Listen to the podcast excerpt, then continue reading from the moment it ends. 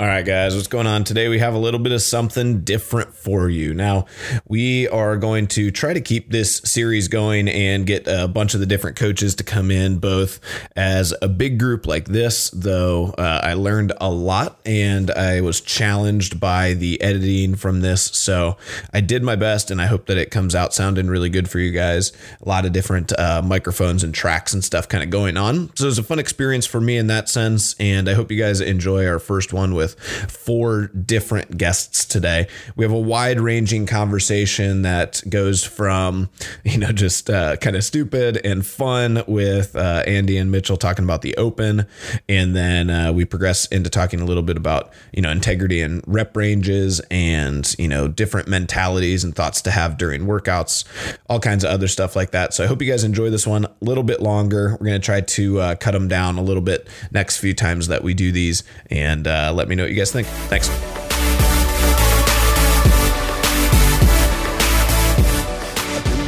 All right. We are here in the coach's office, and it is time for the first one. Andy's got his notepad out.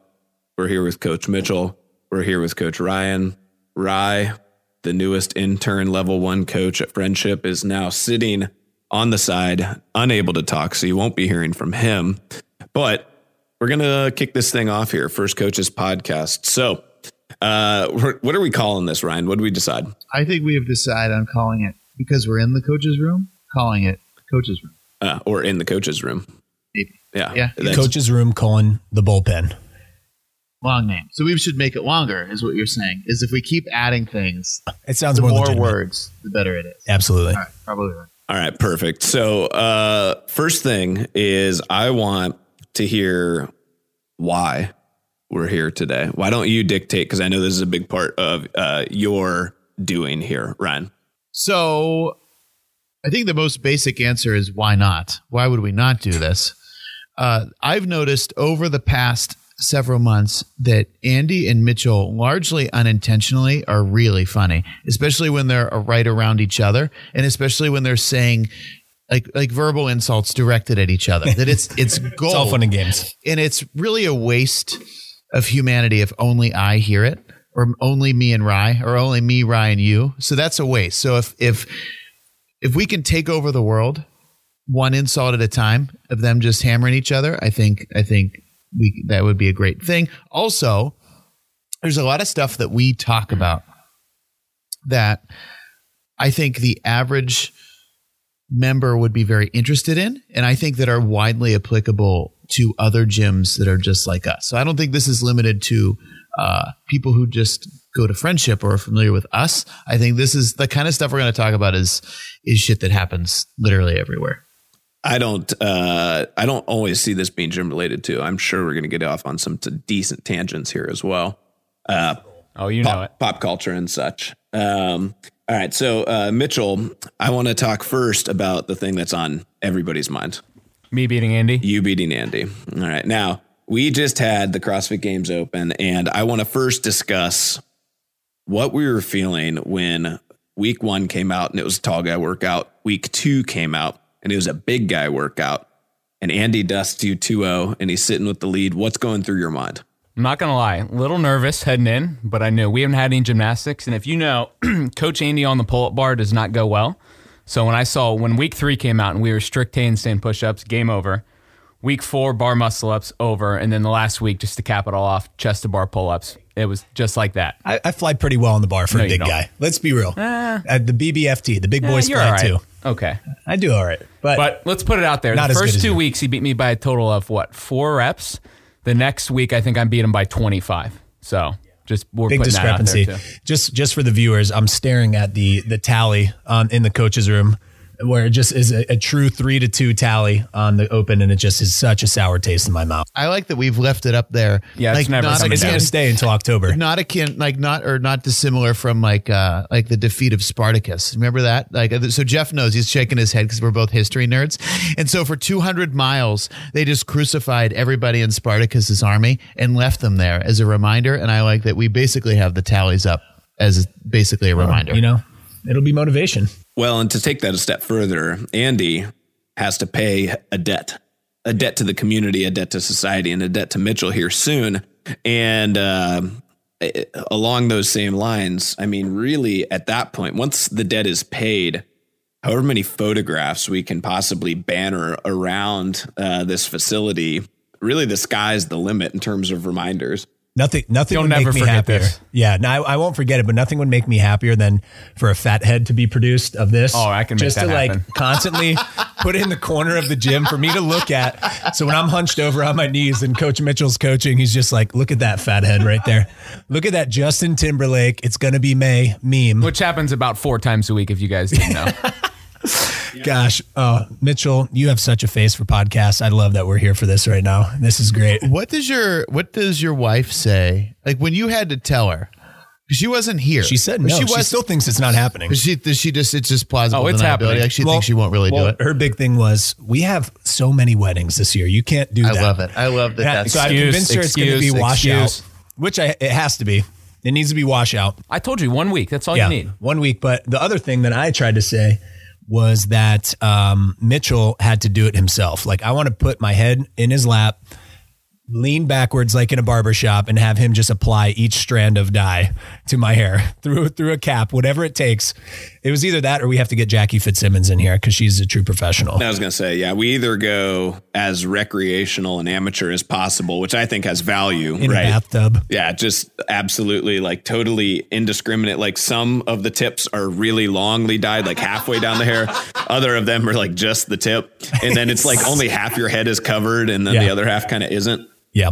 But Jackie's probably the better bet if you're going to just take a little trim or wash it out and have some sort of a plan with that. I feel like she's the, the one to go to. Well, this is a call to action for Mrs. Fitzsimmons. So If I was going to lose. I was going to make sure I was going to do it right. I was going to have her do it, and I was going to make it look real good. But then I knew once we started getting a little gymnasty, it, it didn't matter. So I even stopped worrying even about it. better is that I have the haircut planned for tomorrow, the the thirtieth. So we're gonna come in with a fresh cut and then just top it off with some nice I sun don't in. know if that's a good idea. Uh, the uh, so let's kind of talk a little bit about you know Ryan. If you had to guess, let's say let's say I program hundred class workouts and you put these two head to head against each other. How many you taking Andy in? How many you taking Mitchell in? So if you're programming them, it's it's going to be 50-50 because I I think I've known you long enough that you're gonna you're gonna purposely keep it really interesting for everybody.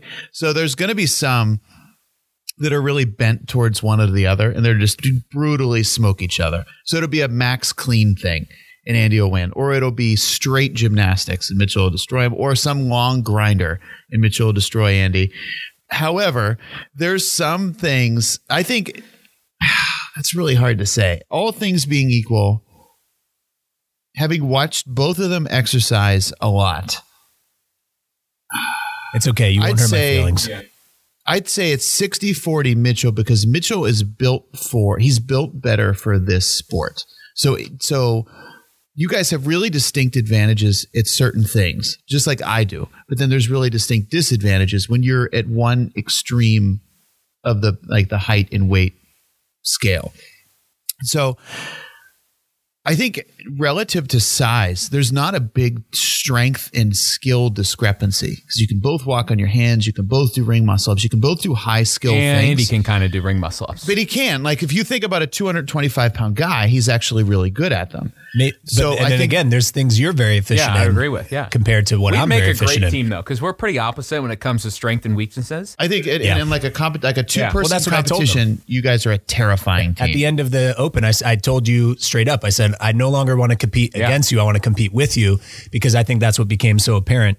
Um, but Hey, that's the Kevin Durant. Uh, that's just the taken. I can't beat I can't you. I just so want to need be to on the combine team forces. with you. Well, when we tested the Masters workouts, I was gonna on say, that I Sunday, smoked you in every one. Yeah, but we were partners and we just ran train on Omar and Coach Eric. that's true. because we were pretty good. At, we're pretty We, opposite. yeah, we did. We actually played off each other I would, very well. I think what we should do, what would be really fun, is you guys only now compete as a team, and and people have to knock you off the block. Ooh. Oh yeah. So what we might even have to do is go back back really old school, and you guys have to knock like the boss and Chris Sansbury oh off the hell block. no. That would be that would be a fun one, but again, we'd have to Jeff's find old and washed up, so he he wouldn't would be come too in hot. That's just, true. he's, old, he's working out one day a week. He's washed. He still kicks But that- my ass, But though. that's the thing, yeah. And there's so many off-shooting conversations off this, but I think Jeff would come in ready to ready to go. I mean, those two together, they have such a uh, competitive background together.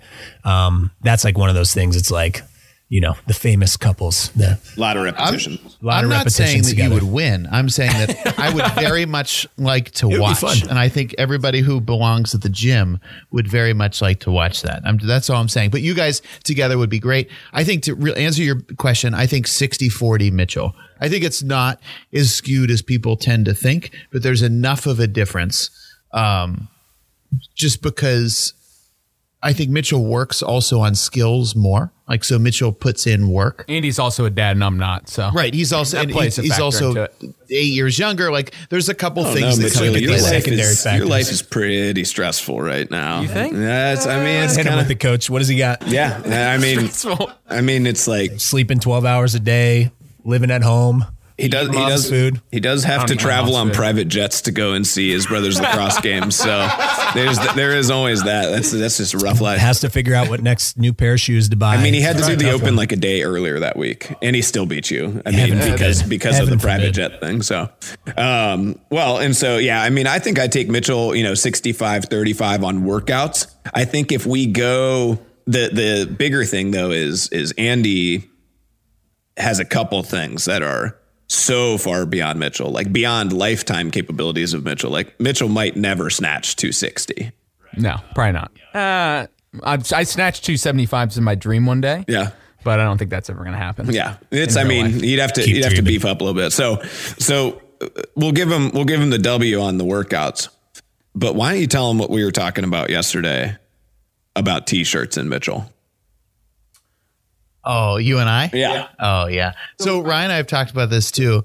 Um, that Mitchell likes shirts that fit a little looser. So we were talking. We were having a, an apparel, a very heterosexual par- apparel conversation on our way back from this talk that we went to, uh, and just talking about different people's shirt preferences. And Mitchell came up in the sense that he does like shirts. He doesn't like shirts that are overly flattering. Like Mitchell's a strong guy, real strong.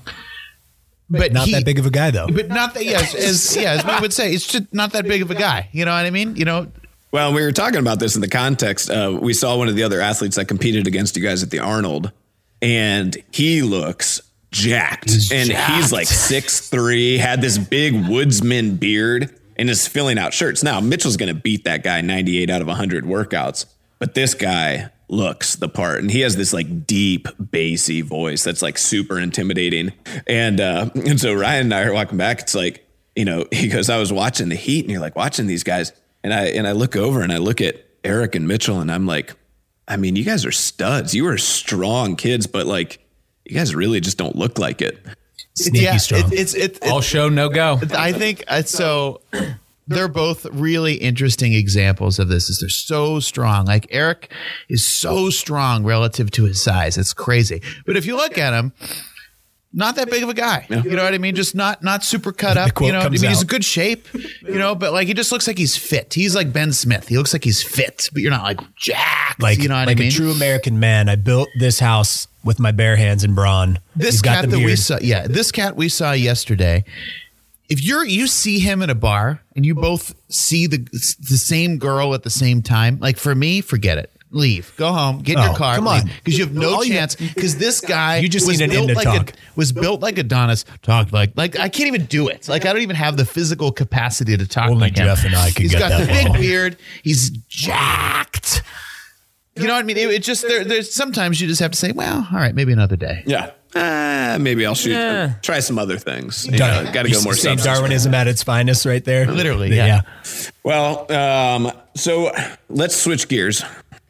Enough talk about Mitchell and Andy. That conversation is now postponed until we have better photographs of Andy's hair and uh, another subset of uh, skills upcoming in what seems to be October, but who knows at this point. So let's talk about kind of what we've talked about doing a little bit in October for the Open, which is a potential Team Andy versus Team Mitchell, where we do a little inter- intramural style. We switch it up a little bit, give a little different data points. It's not just score, but we do some, uh, you know, participation, some pride, some, uh, you know, you guys can organize some different team T-shirts, some different yeah. things. Yeah, I along think that's those the draw right there. We talked about coaches' t-shirts for that stuff. Yeah, and we could do open workouts even uh, as team workouts, essentially. Yeah. Like we could pair those up and we could have people do duo open workouts, which I always thought would be a really fun way to take on the open.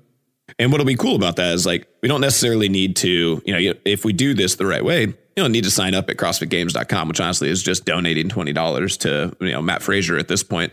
Um, and so to the media team. Yeah, just uh, RIP. RIP. and so, uh, you know, so you, you, donate that money, but instead, you know, we can, if you take that out, it's like we don't necessarily need to be judged. We don't need to stick to their rules or their standards. We can kind of do our own thing. And when when we take that approach, then we have a lot of capabilities for the October Open. So I know that's something we've talked about. Uh, what's your guys' big thing? Like, what do you guys see now that the Open's kind of changed? Like Mitchell, what do you think about uh, upcoming opens and maybe even team series or just like competitive future? Um, you know, at, at, first I think like everyone, I think when it first came out, people lost their minds. People were like, "This is never going to work." And I think I was telling this to Ryan the other day the more it's kind of picked up steam and we've kind of seen it play out, I think I think it's great. I mean, I think the Open this year was no different than it has been in the past. I think people thought it was going to be some new invention and it wasn't. I think it was great. I think like the sanctionals, I think once we've seen those play out, I think those are awesome. I still think the the competition is as good as it has been. I think the Open was just as fun this year as it has been in the past, and I expect October to be even more fun. Like I don't expect much of that to change, and I think people thought it would, but it really didn't. That's a that's a really good point because uh, to to echo what you said, it was interesting to see everyone's reaction to the changes. But in as a whole, I think it's been really good for like CrossFit community in general. Just moving a little bit further away from the elitism of the sport, making it like just more fun. People can just focus on coming in and, and really what the open's all about is is putting that fitness to the test and getting your first bar muscle up, getting your first string of double unders together and really trying hard there. So I thought that was awesome. I, I appreciate that that's become more competitive and it's it's much more exclusive in that terms. Uh, and I think that's what we saw in the workouts this year, and just like the strict handstand pushup coming out, um, just a lot more high level gymnastics movements. So I, I, was I was stoked for it. It was a lot of fun, even though I got whooped. But it, yeah, I like the fact that they changed the leaderboard a little bit. I I didn't like the fact that you know over the years. Um, you know they've they've had different ranking structures. So it used to be you could sort by you know just the Central East, you know, and then that kind of stayed for a while, but then it became like okay, but you're competing in the Central Regional, and you know then you could sort by state, and then you could do this and you could do that. And what we found over the years is people just started saying like you know just creating arbitrary goals. They were just like I want to be top 50 in the state for you know people with over six foot, un, you know, in Ohio and under 35. And I have I have sorted that before, and I go, oh look at that, I'm third. That's pretty cool. You just keep just keep whittling it down, down until you're uh, until you're down to like the lowest common denominator. But we started to find that people started to set like goals based on you know I want to finish you know top 250 in the region. I want to finish top 1000 in the region. I want to finish top 10,000 in the world. There's like these random things. It's like that is so far out of your control. It's not even really measurable in any way. And so what we started to find then is you kind of set yourself up a little bit for disappointment, or it's like you might not have actually even gotten better, you know, measurably, but enough people maybe just didn't sign up for the open this year that were more competitive than you or whatever. There's a million different factors with that. So this year that kind of got taken out and I didn't hear really anybody outside of maybe some of the age group people talk about it too much. And it was really just, uh, you know, hey, I'm here for me. I have my own goals. I want to hit this. I want to try to get my first bar muscle up. I want to try to get my first strict handstand push up. I want to try to do some of these different things. And really, I saw a much more internal drive and an internal focus this year, which was really cool for me because obviously we've seen gigantic ebbs and flows. Uh, this was my, what, 10th open? What open was this? The ninth open? Yeah, what? I think yeah, the ninth open yeah. ever. Uh, and so it's like you've been kind of through every different stretch. It's like, okay, we have multiple games athletes here hitting these workouts. It is a crazy atmosphere. And we have 150 people signed up, all the way to, you know, we have 30 people signed up and they're very individually focused. And, you know, most likely nobody's going to make the games this year. And so it's, you know, I liked this year just because the leaderboard changes allowed for people to focus more on what they were doing as opposed to other people. So that's an interesting question. It you've seen the entire spectrum, so you're the only one of all of us who've seen all of them, right? Um, so what do you like more? Now, obviously, a lot of those you were in the competitive sphere, so the Open was much more meaning for you, meaningful for you, maybe than it was this time.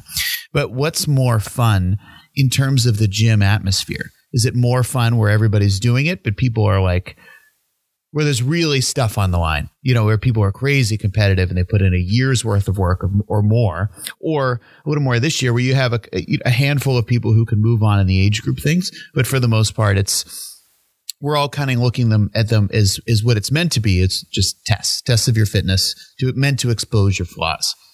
Yeah, it's it's kind of a it's a weird question. You know, each year there were things that were exciting for me, and each each year there were things that were frustrating. Uh, you know, there were a couple people over the years that decided to do the RX division. Right once the, the scaled division had come out, they decided to do that, and you know they signed up for a heat and they kind of passed under the radar, and not a lot of people maybe focused on them.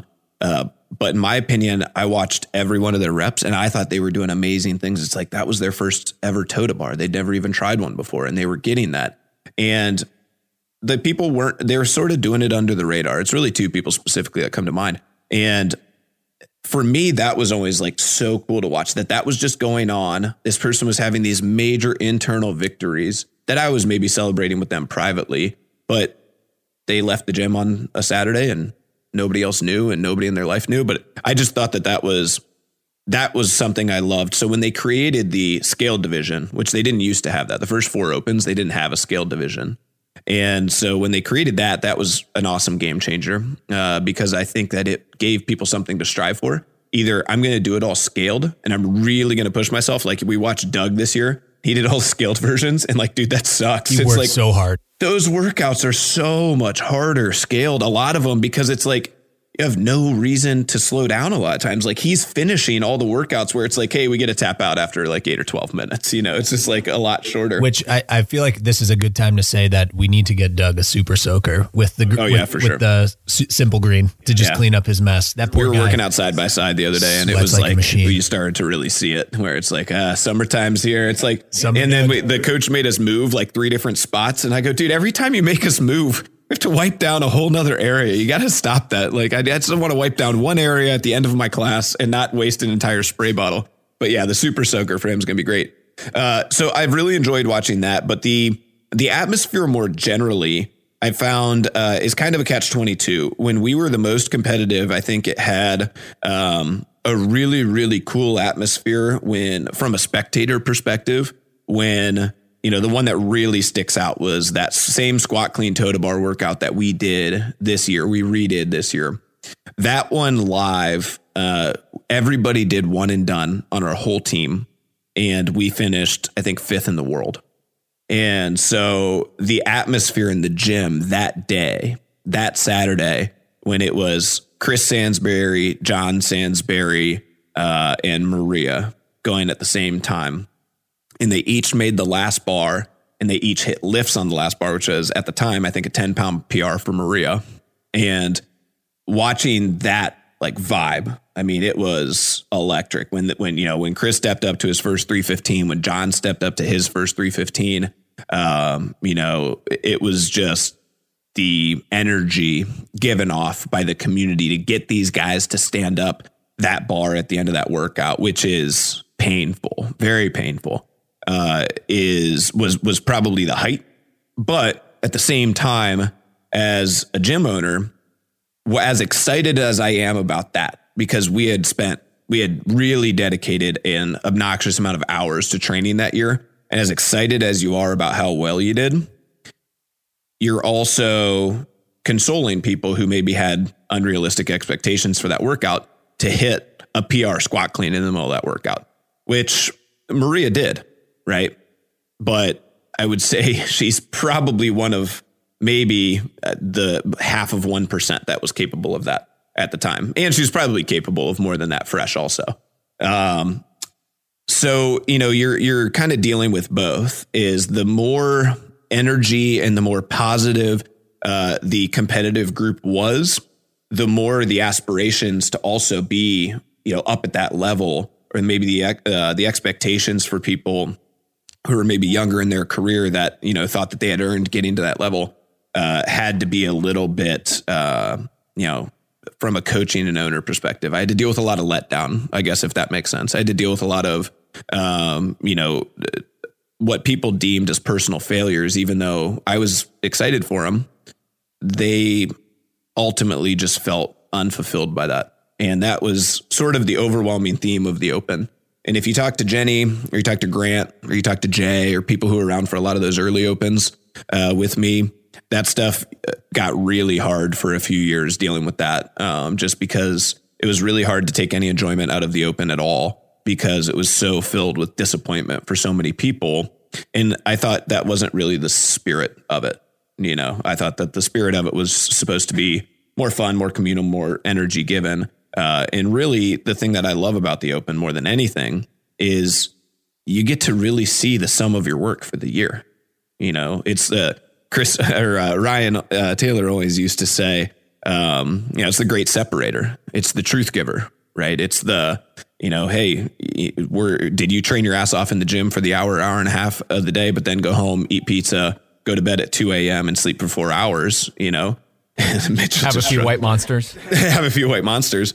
Uh, you know, or were you dialed in across the board? You know, did you go to the track on Sundays? Like there was a bunch of things that we did you know, I was getting massages every single week, you know, seeing the chiropractor every single week, going to the track on Saturday evenings and Sunday evenings, ROMWOD every night, eating perfectly, you know, eight to 10 hours of sleep. Yeah, and it was just, it was clockwork. And it's a lot of that stuff that nobody sees that ultimately puts you ahead. And then that leads people to start feeling like, but I come in and I work really hard. I work as hard as anybody. You know, I come in, I bust my ass, I, I make it five to six days a week. And it's like, you know, yeah, but there's more than that. And, you know, we start to see that in the open. Then, you know, we see it as coaches also here sometimes is sometimes the intention of a competitor is different than the intention of somebody who's maybe, you know, just coming in hitting class stuff. And it's a difference. It's a different in, you know, mentality for things. And Andy, I know you have some thoughts on that. Yeah. I, I think that there's kind of speaking to um, you know, what's not being seen there's a lot of integrity in the sport, I think, and and what you end up seeing is the integrity that is put into your workouts week to week, hour to hour, day to day, and what you're doing in the class environment pay off in the open. Uh, you know, when someone's there judging you, and that's part of the reason why too. You know, besides just the encouragement and the atmosphere it creates when we run heats in class, leading up to the open is to get used to someone looking at you and judging you and being hypercritical of your movement. Um, but you know, I think us as coaches, we we see that more often. We're there surveying the room.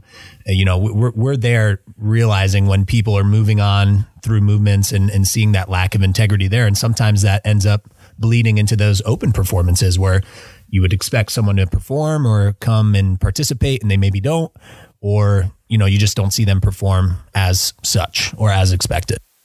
So I think that brings an interesting question of it doesn't take a rocket scientist to realize that if you continually short workouts throughout the course of a given year, and you don't come in and bring 100% effort for whatever whatever is behind that. It, it, I think that brings the question of why right? Because obviously that's going to, na- when it does matter, if you're going to do the open, you're in an, a public setting where someone else is counting your reps, looking at your range of motion.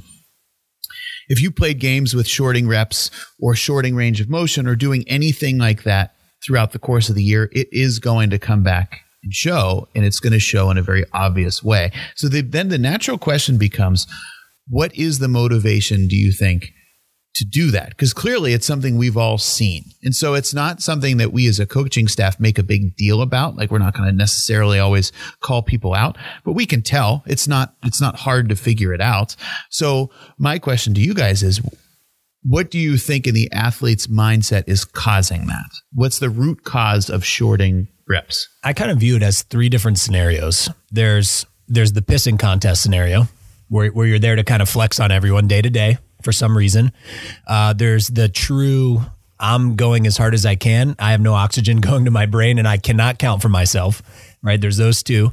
Uh, and then I just think too that there's just that lack of understanding of pushing yourself to that limit and what that's doing for your total fitness. So like just giving up on rep 12 when it's there's 15 as programmed, and you're just like, eh, that feels pretty good, and I'm just not going to push it any harder because I feel like I'm already working to the ends of my limits here. Um, so, and that's those are the kind of three scenarios I I find. Yeah, and I think for some people too, it's it becomes as like a, I know I talked to someone who first started and they you know they didn't do as well in the workout and they finished like last in the class and they felt embarrassed and I think that happens to some people and they never want to feel that again. So maybe they're like.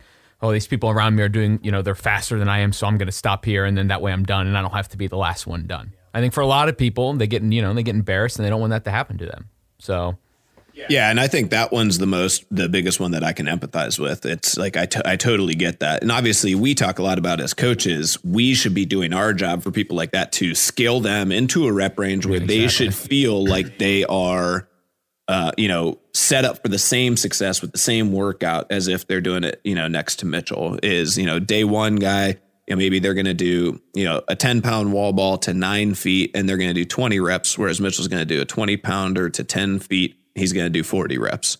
And, you know, if we scale that, if we do our job as coaches and we do scale that appropriately, they should both be getting done at the wall balls probably somewhere around the same amount of time.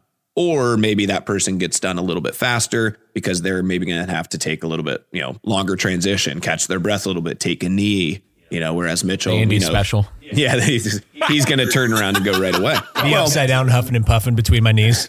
And so, you know, honestly, I think it's an interesting conversation with Mitchell here. And I don't know if he remembers, but Mitchell had an issue with this when he first came over.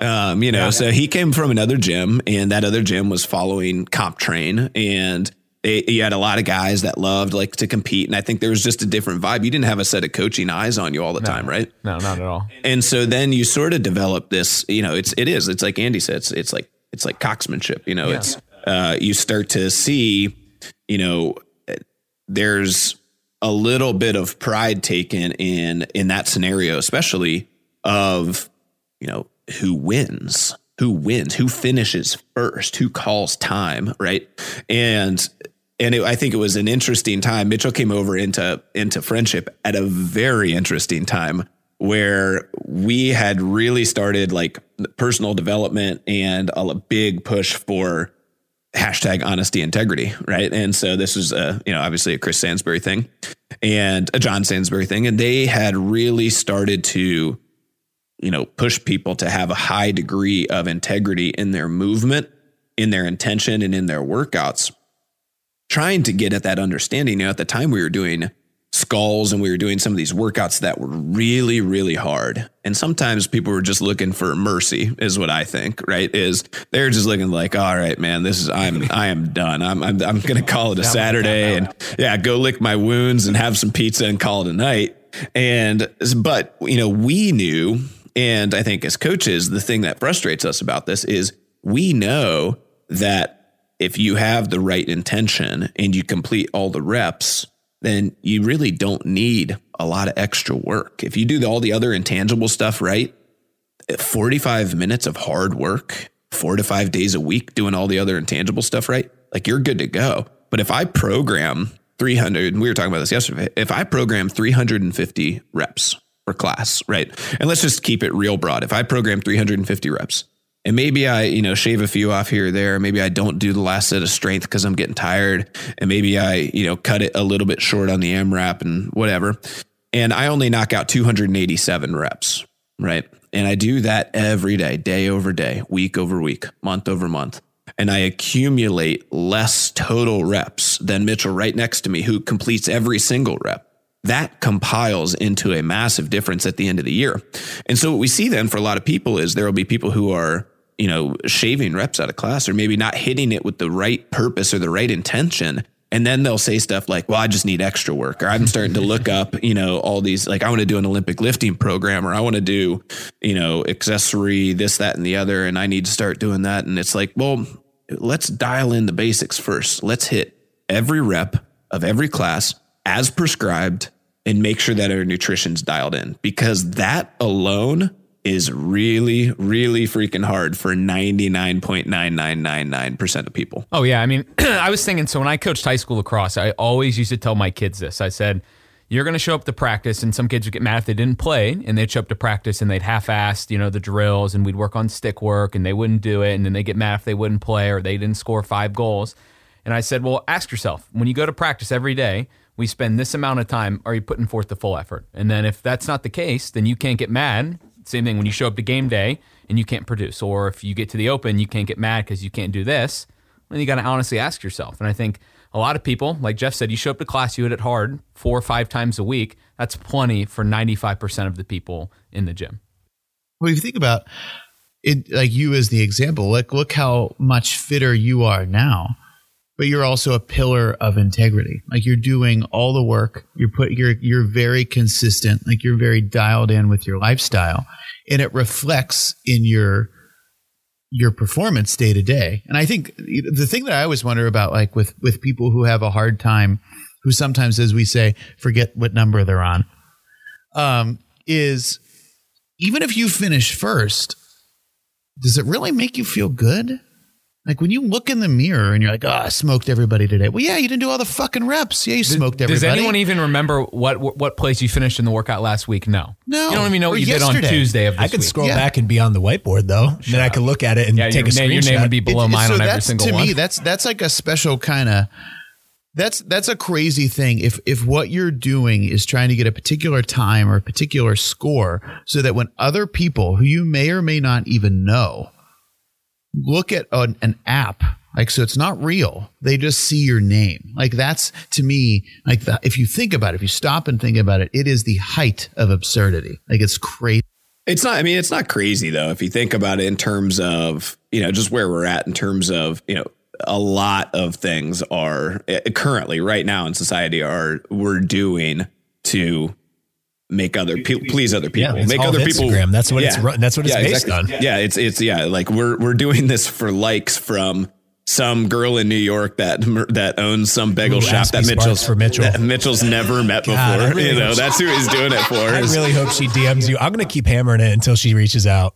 Well, and so it's like, so I think that that's what a lot of this gets back to is, you know, it's the the app, you know, that dopamine hit. You know, you pull up the, the be the whiteboard for the day, you click, and this is happening now. I mean, I'm guilty of it too. Now I'm not shaving reps, but there were multiple times where I'm like, man, I freaking killed today. I felt awesome. Yeah, I'm gonna just it's go. you wait for me to put my score and you just say, I can't wait to see how much I beat Andy by. Yeah, three or four minutes. That one wall ball day was really bad. Um, well, but then then you get then you get the huge humble of you scroll down and you're like, "Fuck, I smoked that and K Money beat me by a minute. Yeah, that's like, incredible. Like, damn it. And so, but you know, uh, used the right way, you know, uh, understanding kind of where that's at, you have to think about it as back to what Mitchell was saying is, you know, where's my greatest opportunity? You're already spending the hour here.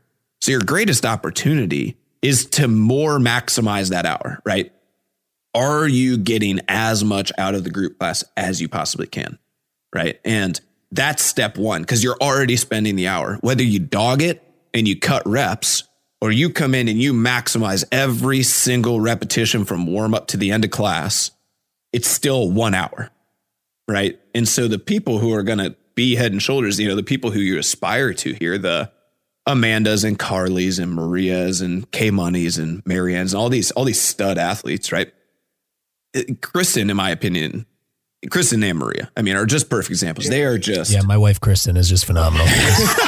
plug. K Money. K Money. she's they're both really fit. K Money is move there, it's yeah. it's unbelievable to watch because Very but virtuous. the thing that has been unbelievable about her to watch is she has never ever been an overworker.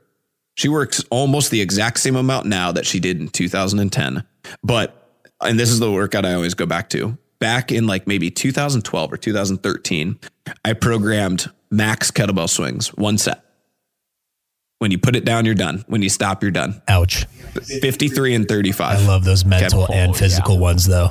we had to tell her to stop at like 135. were her hands like bleeding and was she like shooting snot out of her nose? Like I feel As I remember it, go. I remember her being, you know, breathing hard, grunting, making some noises, but generally being relatively calm. And then just being like, "K Money, hey, class is moving on. We're moving on. Everybody's been done for two K minutes." Money, it's like, six thirty five a.m. You've been Yeah. working much longer than you need to. But that was always the way that she approached every class. You know, she has that famous exhausted pose at the end of every workout. And, you know, when we said, Hey, I want you to push yourself as hard as you possibly can, I want you to give everything on this 500 meter row. I can't even I can't say that I do that every every time 500 meter rows programmed. I can't tell you I give 100 percent max effort, and she does. And that's always been the difference. That's what's you know separate her, and she's just done it four to five days a week, every single week for 10 straight years. Um, and it's it. I think that that's one of those things where she truly does maximize the hour, so she just doesn't need to do anything extra. On top of the fact that she's also just like a freak athlete she's such a like they're she and Maria are so interesting to watch because they do they absolutely dust everybody. They could use guys' weights, still beat just about all the guys. And then like K Money is always so laid back. She's the nicest person in the gym. You can tell she doesn't take it overly seriously. She was a hair hair's breadth away from making to the games last year. Like like somebody like in your midst who's absurdly competitive, who is among the fittest in the world in her age group. And she's like, Yeah, hey, how's it going? Like you would just never know. Nicest and then person. Maria is the same thing where she'll just roast everybody, destroy everybody, and then she's laughing and joking and walking around poking you and getting you with that that, Had that massage thinger in your butt. But Jeffrey, Jeffrey will tell you, he'll be the first one to say that's like what most attracts him to her is just her competitive nature. And I think that that's awesome. I think that that given your lifestyles, that's that's pretty cool. That'll that'll carry you guys for a long time. It's also unbelievably irritating when she's that competitive and then doesn't sign up for the open appropriately. Screws our team out of making regionals last year and herself out of making individual I mean, regionals. speaking of rivalries, it, like you think Mitchell and I are bad, you should hear Jeff and Maria talk about workouts against each other, where she thinks she thinks she has a Really leg up on him, and he's just like, Maria, you are absolutely fucking clueless. That is not the case at all. Well, and so there's so back in the day, uh, Jackie was programmed as a regional workout, and I think Kit and Maria did it as a team, and Jenny did an individual, I did an individual that year, and so we had four people who had to practice Jackie a lot, like really hone it in. I mean, the difference in like five places was like five or ten seconds in this. And so, and we were the last regional to go. So you could watch everybody's regional. And this is really where Maria made the turn from being just a, I'm just screwing around, but I'm a pretty good athlete to I'm actually like being competitive. It was like this moment when she got put on the regional team that year. And so we're practicing, we're practicing and, and we, we do it one day and I get like a, I PR'd my time. I got like a 526 or something like that and she PR'd her time at like 648. Right. And so we had the big PR board out here one time. And um, I had put that my goal is to go sub 530 on Jackie. So I, I marked that one off. And she just looks at me and she goes, One day I'm going to beat you in that workout. And I go, Maria, there is absolutely no chance in hell that you will ever beat me in a workout that has rowing in it. It just isn't ever going to happen, period. And and so still to this day, every time that we ever do Jackie, I go, Hey, you gonna get sub 530 today? You gonna get it? You still gonna get it? And shut up. Just shut up. You know, it's just like not, not happy. Uh, but obviously, I mean, she's she is way more fit than me. She's way better at CrossFit than I am at this point. Um, but every now and again, you're right. I can I can still you know, sneak one by on her. I like more than anything when uh, she goes against Mitchell for two reasons. One, every now and again, like she'll beat Mitchell, and then she just starts talking so much Oh, shit to you. Yeah, She I loves should it. I should never beat you. Why would you let me beat you? You're She said younger that than to me one day in a running to- workout, and she lapped me and she goes, "Yeah, I should never beat you." Then I'm like, "Why? Like you're so fit." And she's like, "Oh, I'm out of shape." I'm like, "No, you're not." She loves to say that about herself. Man, that must infuriate people. Yeah, I tell people that all the time. I'm like, hey, like, Like, be Maria, careful, be how you say that, you say that around. Yeah, because you're you're oh my god, I'm out of shape. I had to break my bar muscle ups five five today instead of doing ten. Like, Right. uh, there's a bunch of people who'd kill for a bar muscle up, Again, and they're an- getting pretty another pissed off person, back there. she she subscribes to the the the small marginal gains over time, which I which I think is the huge differentiator. Is uh, and I've talked to a couple of people about this. You know, when you're that close to finishing a set, or you know, say it's uh you know a, a time capped workout, and you're like five reps away from finishing, don't put the bar down and just stop. Just just finish. You know, that's going to separate you over time.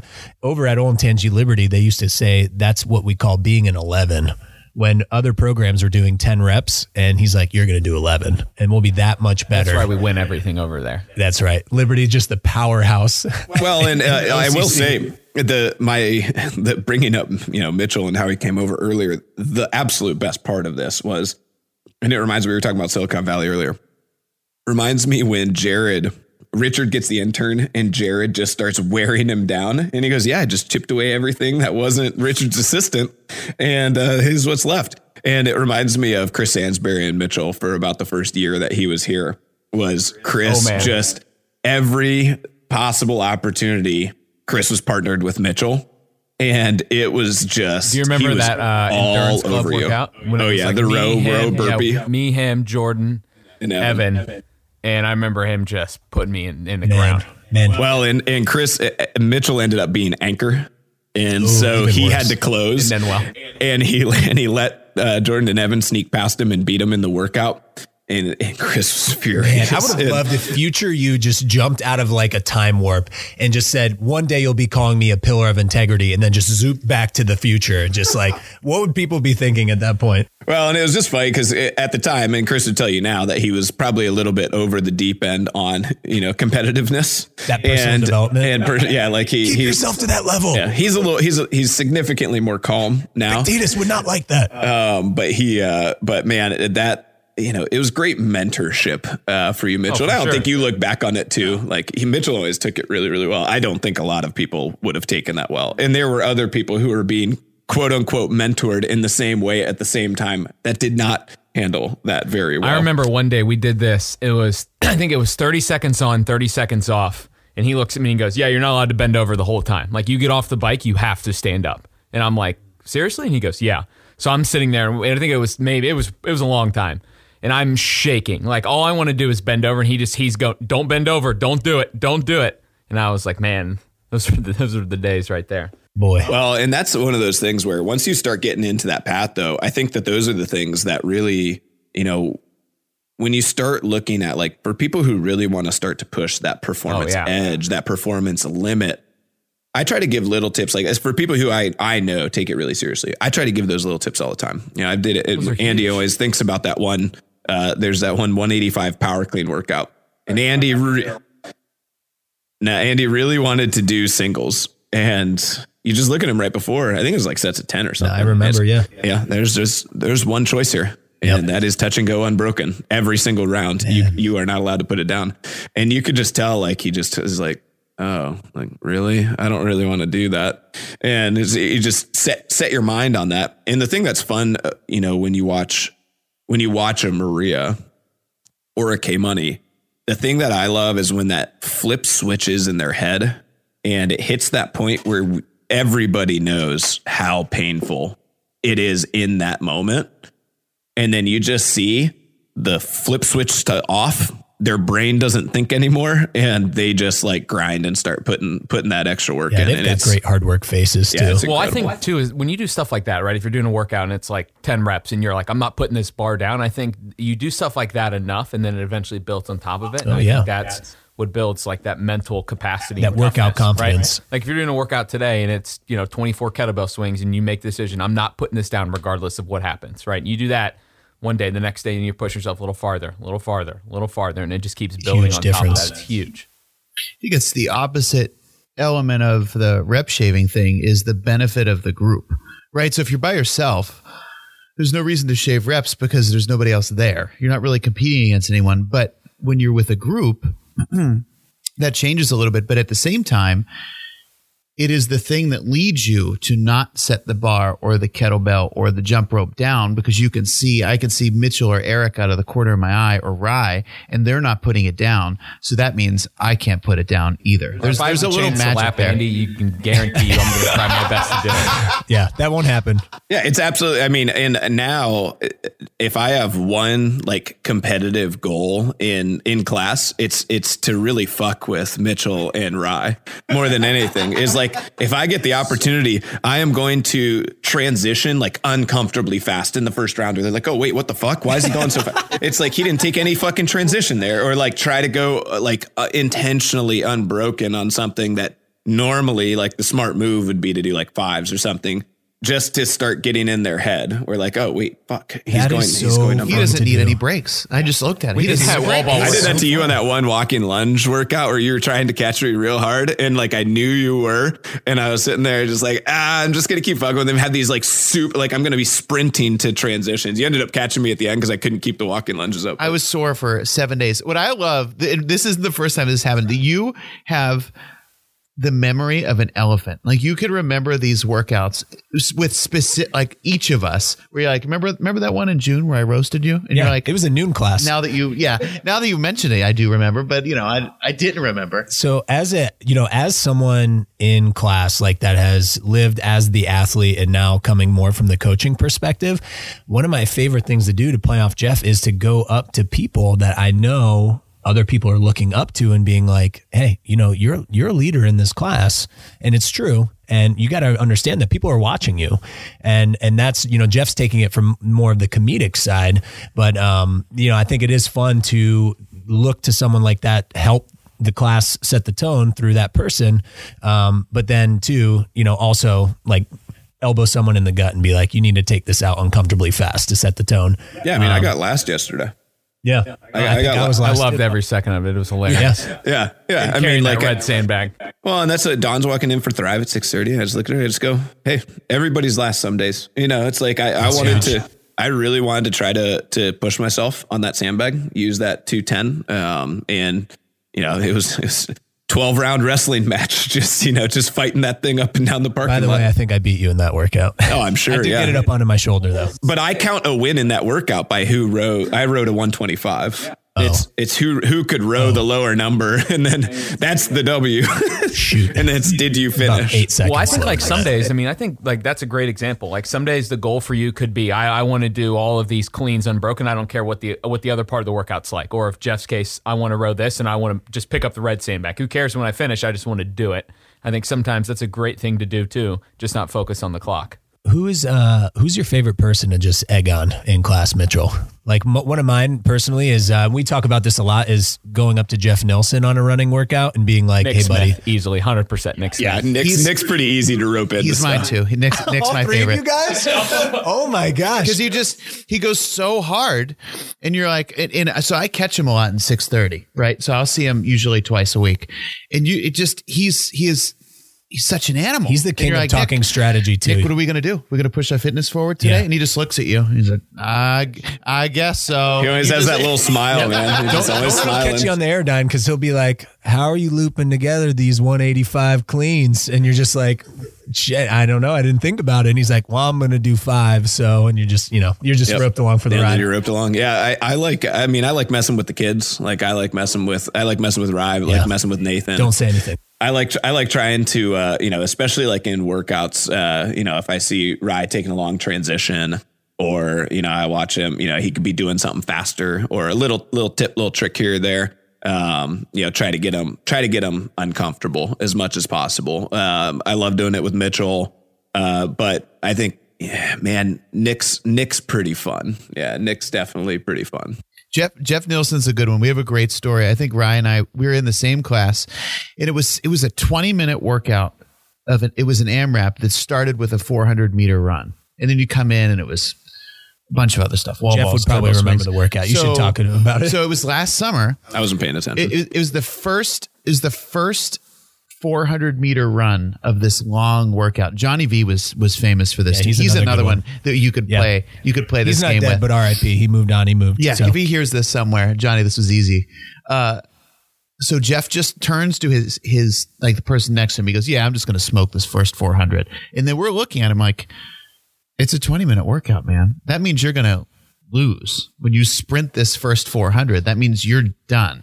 And so, and Johnny V would be, would do, do the first thing. I, it was last summer. You were Mitchell was coaching. It was a 3:30 class, and it started. The buy-in was 50 pull-ups. So he looks at me.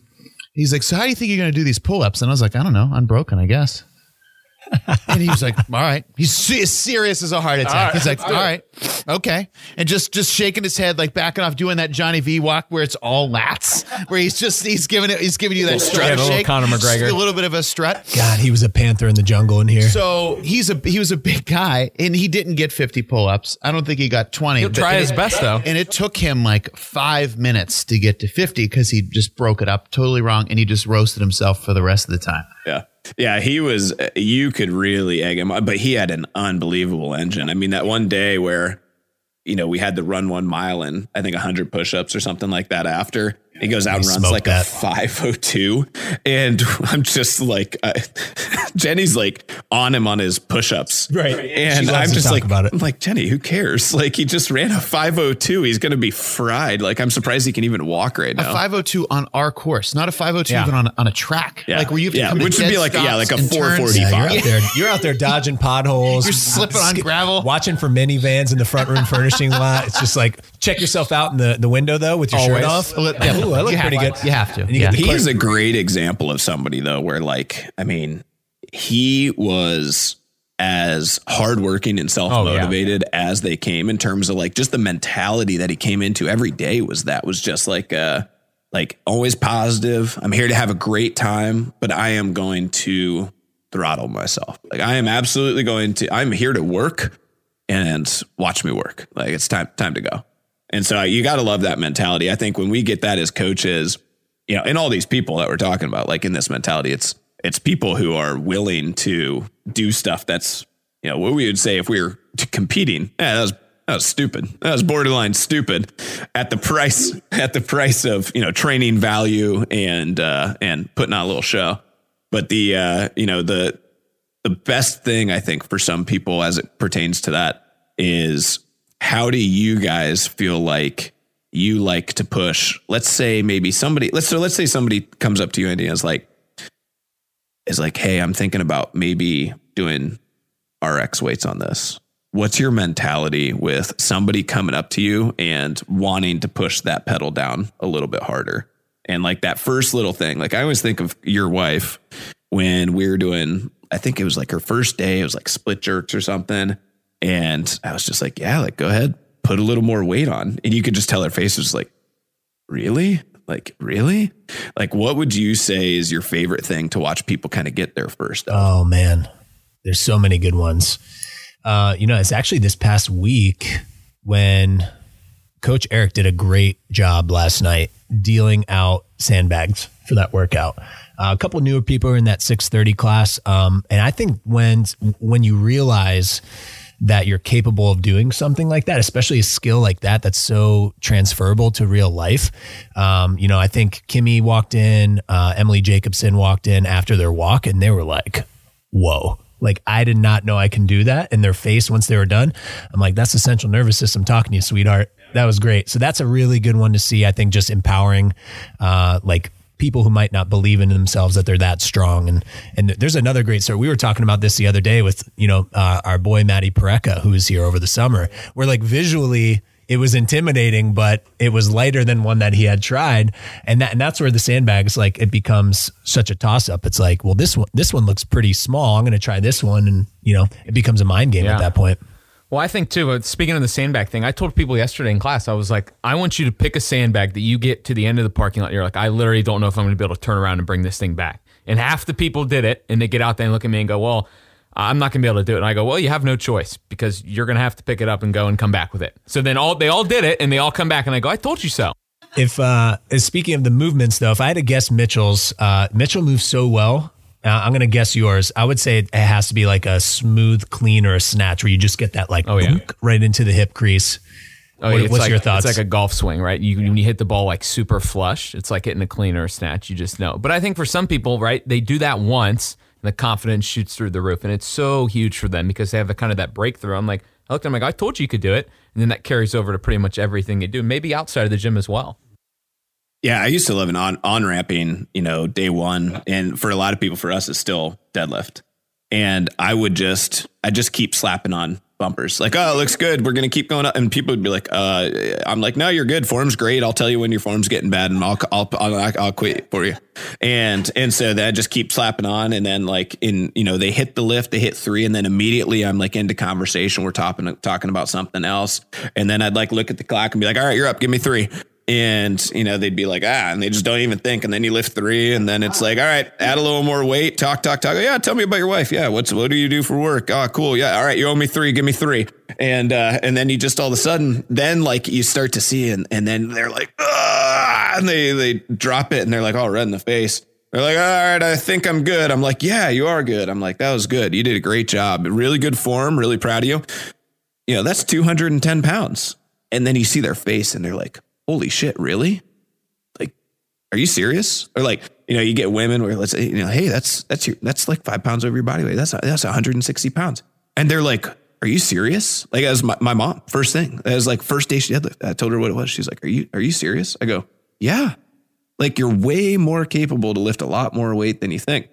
And we were watching Seinfeld a few days ago, and they were talking about they were describing a strong person. They go, I've seen him lift 100 pounds straight over his head. And I was just like, well, that's not, I mean, that's not strong. Like, that's, that's easy, you know? It's so funny how the mind plays games with you when you're doing that stuff. And I've had so many conversations with people when they're working with partners and people are slapping on weight and they're getting caught up in the vibe, which I think is so awesome. Like, especially if you get someone new in here working with a veteran or, uh, you know, someone with a coach and you're just slapping weight on, you're in the heat of the moment, the music's blaring, the garage doors are open. Next thing you know, you're like power cleaning the most you ever have in your entire career. And you, you know, you're like, oh my gosh, where are we at? And you're like, oh, it's like 275, 300 pounds. You're like, what the hell did yeah, I just Didn't you do? PR your power clean with me one time that like was that it. in a class? That's the exact yeah. scenario I'm thinking of. Yeah, it's absolutely wild. So I think there's so much magic in that. And it's almost like if you're that type of person, find someone that's going to push you and have them control the weight a little bit, watch you and just, you know, dictate where you go. Well, I think that's like people yesterday with like the sandbag, right? If they don't even know what the weight is and you just tell them to pick it up, that's the thing too. But yeah. the story I was going to tell, so like my brother, right, hurt his knee same thing kind of with the weight thing. He was always like real he plays lacrosse and he was real reluctant to like really push it and he like didn't know and then he ended up getting some tests on it. They're like there's nothing wrong with it. He's still like eh, and then all of a sudden he he sees to himself. He gets like he sees the picture that his ACL is not torn. There's nothing wrong with him. The next week he comes out, knee brace is off. He's running around the field like it's crazy. And in his mind, all he needed was to get over that hurdle of like, oh wow, there's nothing wrong with me. Or like for some people, just power clean it. You don't you don't even know. You don't even think about it. You just do it, and then you get over that hurdle in your mind. That's such a huge thing for so many people. That would be such a good story if his ACL actually was blown and the doctor showed him like a different like screen. Yeah, that well, of course, knock on wood. But he was like, "Hey man, you're fine. Go out. Hey, there you're fine. Go out still, and play on it." He's still down. And now, now his knee feels quote unquote great. And last week he awesome. couldn't walk. I mean, I think that that's I, it, to totally take a different path on that. I mean, I think it's super true. There's so many people who come in sometimes and you know, doctor will do like a some sort of a preliminary test, and it's like, oh, you've got some knee pain. Like, I think we should do an X-ray. I think we should do an MRI. You might have a this, you might have a that, and people come in and they're like, oh, well, you know, doctor said, you know, I can never lift weights again. I should not be squatting. I should definitely be quitting CrossFit. I should never run. I should never do this. And it's like, and you're just like, well, like, wait, what? You're like 25 years old. Why? Why? How are you going to live the rest of your life? Yeah, that's that's so bizarre. That's such like a weird thing to say and and and then sometimes like they'll, they'll go and see you know Ed or Jenny or something like that, and they'll be like, "Oh yeah, doctor said I have a torn meniscus," and literally you'll just see them go, "Oh yeah, yeah." Like eighty percent of people have torn meniscus. You're you're fine. You're fine. You'll be fine. Not a big deal at all. And it's just like, and and you're you know obviously that can be a big deal, but it's one of those things where I think a lot of times people hear something or mm-hmm. even think something or feel something. Like sometimes there's that like oh, something's wrong with me. You know, this is the the John Sansbury as it pertains to sickness.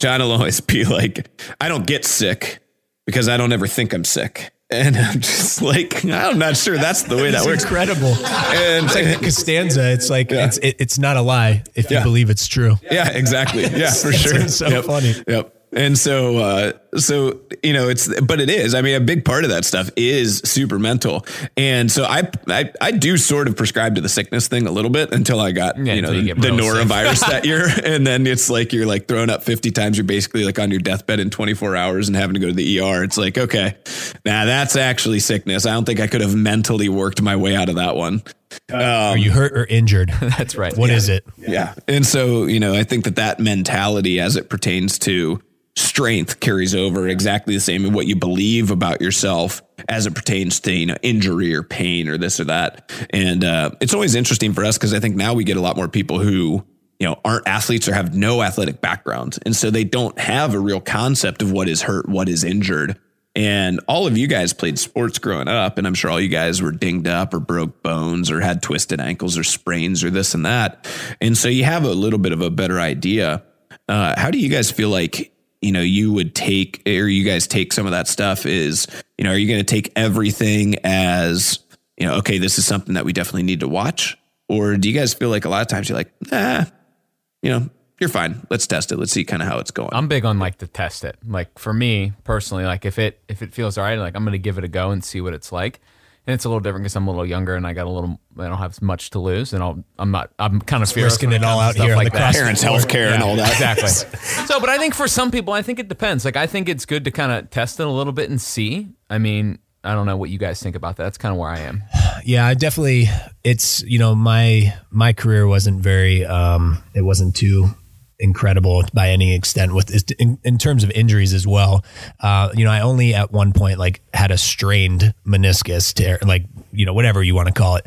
Um, but with that being said, is like you know at that point you're a lot younger. You have to be careful about those things in high school, but here on in the CrossFit world.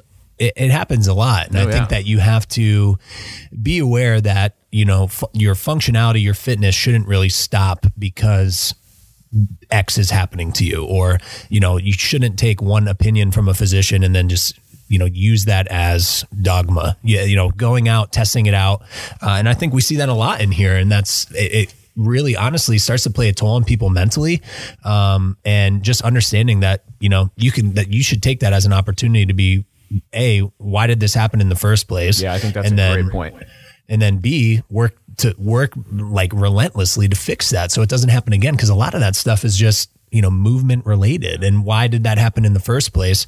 Um, so I kind of subscribe to that. And that that happened to me one time with my low back when you know I, believe it or not it was during a bench press workout when I was dropping into a gym in Cleveland I just like absolutely just arched to try and like get this thing off my body next thing you know like I strained my low back and I was like really bothered by that it was I think it was right about the time I Is that when you were joined here. laying on the box during that hero It workout? was shortly thereafter. Yeah, I remember Um, so and but like you know what I found out was you know I wasn't bracing at all. I was really just losing my my my midline. Shout out Jordan if you're listening to this, the bracing king.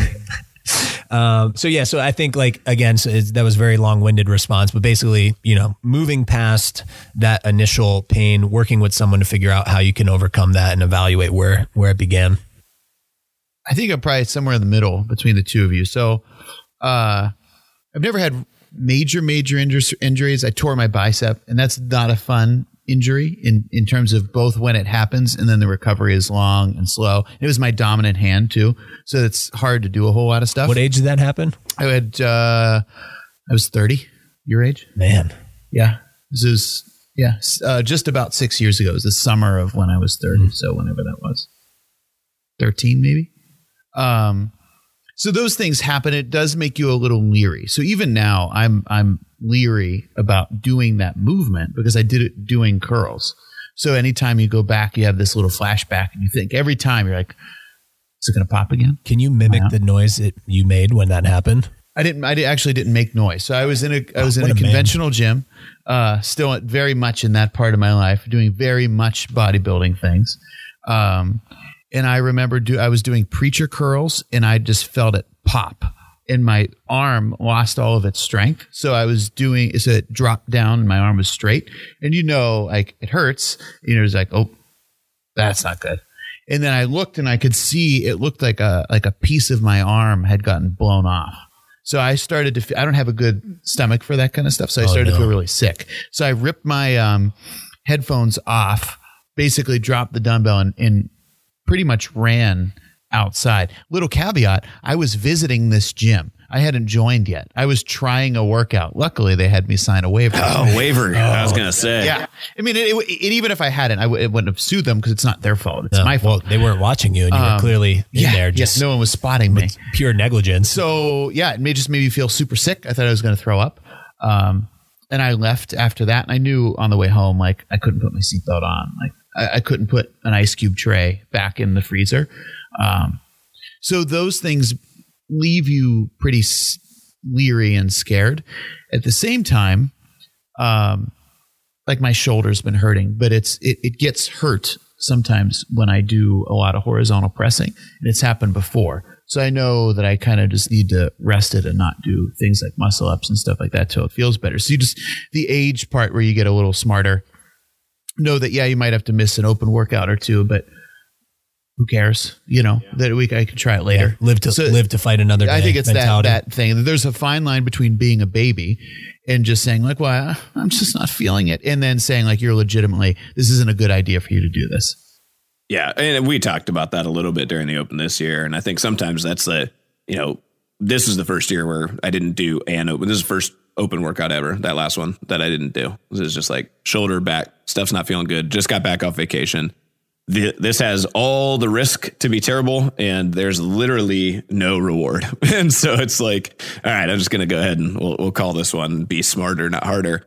And I think that is something that you know you're gonna the more experience you get with some of those, the more more things that you push the envelope on, and you do realize that pushing the envelope made something that would have been fine in three days. It made it last three months, you know. And I haven't had it, you know, yet. I've had times where I didn't have a good workout for six months because I because you just kept going. I just kept going. It's like you just keep. All right, let's see. Oh, let's loosen it up and see how much warm up I could do. And I used to warm up for an hour and a half sometimes because it just took me that long to feel back to somewhat normal. And that's like by the time you cool back down, then you're barely able to get off your couch. Yeah, isn't there that like mantra where motion is lotion? So as you move, if it feels better, that's what you should be doing. But as you move, if it feels worse, you should definitely not do that. Um, as in like squatting with a knee, or for me right now, it's my my elbow's a little banged up. But as I move, it feels great. And I think 105 chest bars actually helped a ton. It's been feeling really great since then. Um, but you know, this actually makes me think of this like really profound statement. I've been telling a couple members here about it, uh, our friends that we clients that we, um, The Ohio taxman is listening. We do not sell memberships. We do not have members. please edit that out. Uh, that uh, you know our our heart doesn't lose capacity to perform over time. It's actually our our casing that we have, our body, our joints, our ligaments. Actually, the the the more we neglect taking care of those, the the more we put ourselves at risk to not participate to our heart's full capacity. So really focusing on that recovery, taking days Yeah. off and God, doing that's raw so and taking yeah, I'm looking at you coach Ryan. You I got took better. Off, I took. I've taken two days off this week. All right, because his shoulder's bothering him. That's Yeah, probably maybe. why. Whatever. Yeah, that's big for you. you know, eating carbohydrate. That's a. co- And I'm just, but like taking care of your body and stretching and and listening to your body. Most importantly, um, and you know, I even told someone the other day, I'm like, you know, train intelligently. Maybe you're already great at wall balls and doing the hundred wall balls this week isn't in your cards and really not something you need to be doing. So take that day off and and you know live to live to lift another day. Well, I think for some people, I think God, that is so important that like you know, I like the idea of you like finding the root cause of the injury. I think that's a great thing. Like if your knee hurts, figure out why your knee hurts. Maybe it's because the way you're squatting or whatever. But taking a couple of days off, maybe take a week out of the gym, go ride your bike, go hike, go play with, go Enjoy walk the your dog, in the go wild. do something. Right? I think sometimes just coming in here and just kind of pounding yourself isn't the best thing. I think sometimes taking some days off, taking a little rest mentally and physically is the best healer that you can do. It took Ryan and I a while to figure that out, I think. And we had enough conversations in the evening. Like, boy, I took after I took Tuesday off, I felt way better. And then it, it takes you a few times. an like, amazing wait a. Wait a minute, dummy. That means you should take more rest days. you know, I think that's the thing. It's like if you're not excited to come to the gym, I can always tell if I'm not excited. And I don't mean coming like to work. I mean come to work out. Like if I'm not excited to do the workout and or you're in the middle of the workout and you don't have the extra gear, you can see Mitchell going farther and farther in front of you and you can't stay up with like Andy's catch up with his him. head like, oh yeah. Uh, oh yeah, been there. that usually means that you need to it's been too long and your central nervous system is zapped and you need to take a rest day. And so there's there's something to be said So for that. many components to that. So maybe to wrap up, assuming people are still listening, and if they are, Wow. glad you have a lot of free time. bless That's God great. bless- Booey. Yeah. Say Baba Booey to us. so we're at the right at the cusp of seasonal change, right? Like we've had we've had a little bit of nice weather, but we haven't had that first like 75 degree and sunny day yet. We're like the testosterone is flowing. People are already taking their shirts off, even when it's still like 58 in the gym. But you know, those days where like you're really feeling great and it feels like spring and you're alive. So what are what workouts, movements, uh, events are you guys excited for over, I don't know, the next month or so? I know for me, I mean, I, I love running. So I always tell people this. Like when I was in high school, I was the worst runner of all time. I remember in practice one time in lacrosse, I finished first in the sprints and we had to do it again because I was such a bad runner.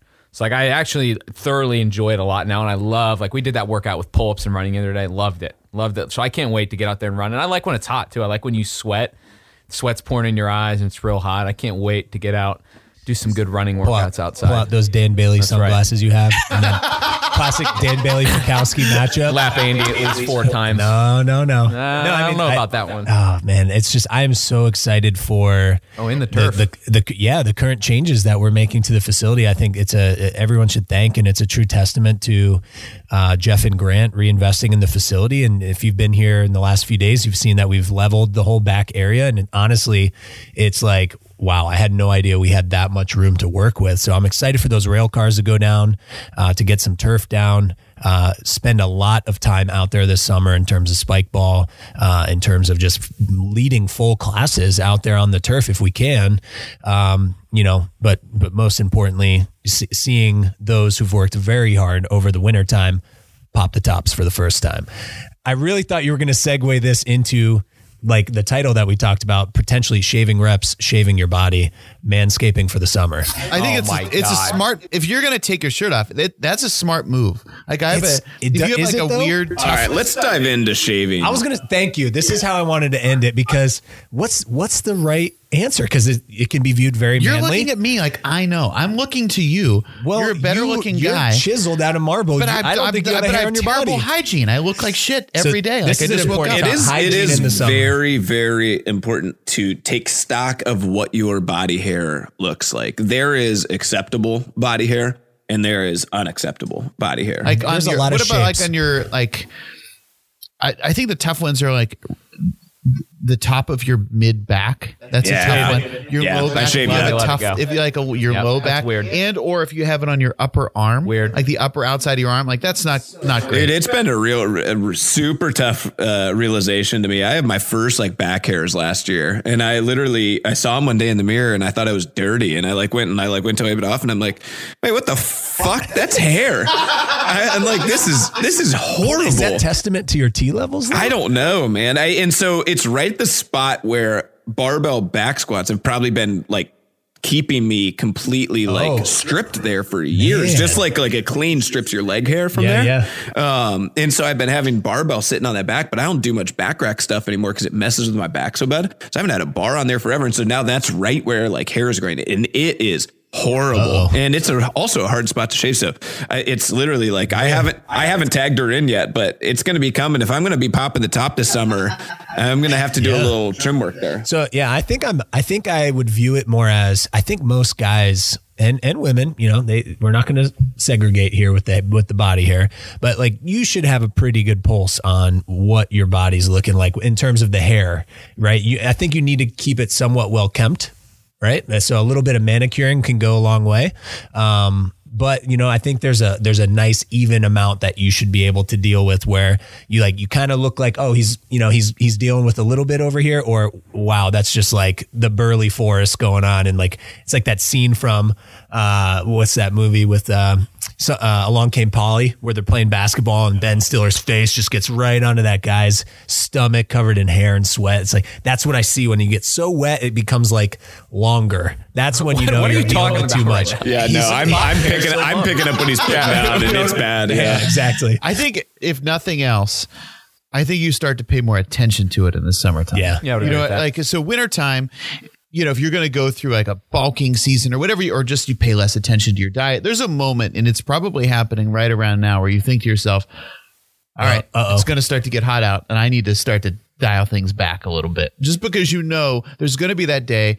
And I love these days. I love I love when it's a furnace in here, when you're just you are soaked. Like we did the unknowns Oh, on Memorial word. Day. You guys are all fucking crazy. It's awful. I I hate it. love it. And you just, I use that's that the day. most. I very rarely use chalk. Like people, you're chronic chalk users. I use very little. And I I had like a bucket next to me that day, and I was just making paste over there because it was so sweaty. But I love it. However, if you're going to take your shirt off, you know, other than waiting, obviously, till you have the right amount of pump. You know what I mean? Like you're not gonna not not right You when don't the do it workout right at the starts. No, beginning. you're gonna get which a couple. always blows my mind when people do. I'm like, damn, that is a confident person. Didn't Omar say something like that to you one yeah, time? he just goes, He's "Hey." so, silently so good at oh, doing no, it. He goes, no. I wait until it's the next rep, and then I get the right pump. And then he then he'll pop his chest and then go in the go in the equipment room and hit some hammer curls to make sure everyone's on notice. I think everybody just just dials their uh, dials the old diet in. Yeah, a little bit. I mean, and then on the same vein, I think it's important to talk and just be aware of just you know the deodorant piece as we're coming into it. You know, just be a be a friendly friend and just make sure you're ta staying on top of that stuff too. Yeah, hey, my uh, so gym bag, uh, absolute essentials, two two essentials. Well, for me, three, three essentials to a good gym bag. Right, got to have deodorant. Got to have. I I upgraded to this. Um, uh, what's the the men's care company? I can't think of it off the top of my head. It's not Gillette, it's something else. But uh, no, it's like so. Anyway, it's a it's it's like a talc powder uh, that has like a little cooling effect to it. Gold? and then Gold Bond. but it's not gold bond. It's a it's a it's a it's a mo- more modern, You manly are- take you on are that. dancing with the devil if you throw that into your underwear. That is that is a bold move. Yeah, that's gold bond's too too hardcore. It's Okay. one- it's like it's it's similar, but it's just a step back. Why from is that hardcore? I have Yeah. to do that. I chafe like an No, animal. no. no. So baby powder is great. Don't Baby powder is fine. I'm just saying, like you. sometimes you those like extra, the, yeah, the menthol Oh is my you got to watch God. out for, Is dude. a It's new- It, intense. You know, it feels, it feels like the peak of the Alps in between your legs. That's yeah, what it's like. sometimes it's like too. Sometimes it's too much. It's Yeah. way too much. at I the agree York with that. Peppermint patty commercial between the knees.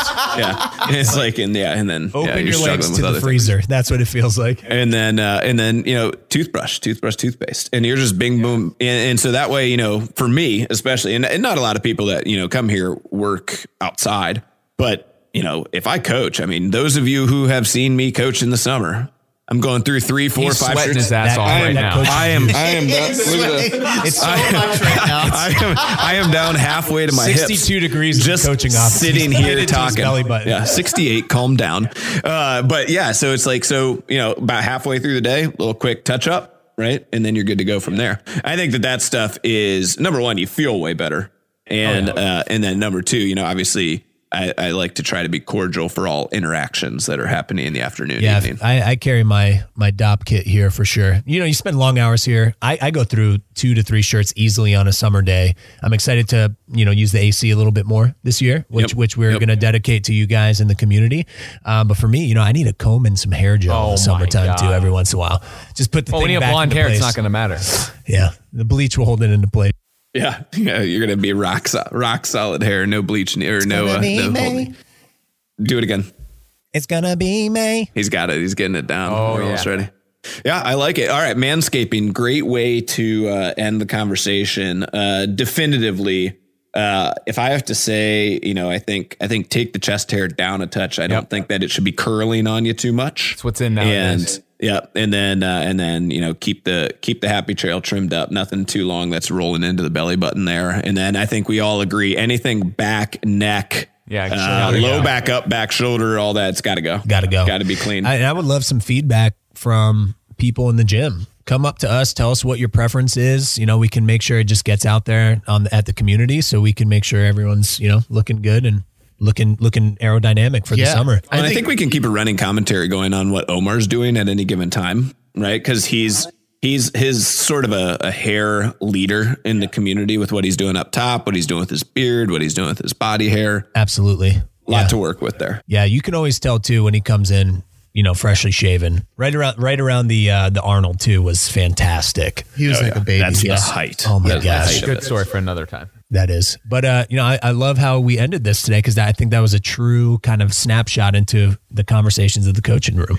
Yeah, if you have stuff that you want us, if you want us to talk about, basically, come and find one of the four of us, and uh, and unless it's stupid, we'll talk about it. It's all stupid. The Yeah, I'll stupider the better, in Yeah, I my was gonna opinion. say. Good point. I was gonna say we could sit here, we could talk about what the best candy bar is. Real quick, go. Snickers. Oh gosh, dude, I'm a dietitian. I don't know. oh my. Oh, Come shut on. dude. Oh my god. Come That on. is the biggest bullshit, Oh answer. my god. I mean, I'll, I'll, like I like Reese's Pieces, but there you they're go. not a candy That's bar. like- well, yeah, it uh, is. There is one. There's a Reese's Pieces candy bar. Reese's peanut butter cup, or at this time of the year, the eggs. Oh The eggs. yeah. Oh, all right. I'm a Three Musketeers guy through and through. Ew, what? The nougat? Yeah. Wow.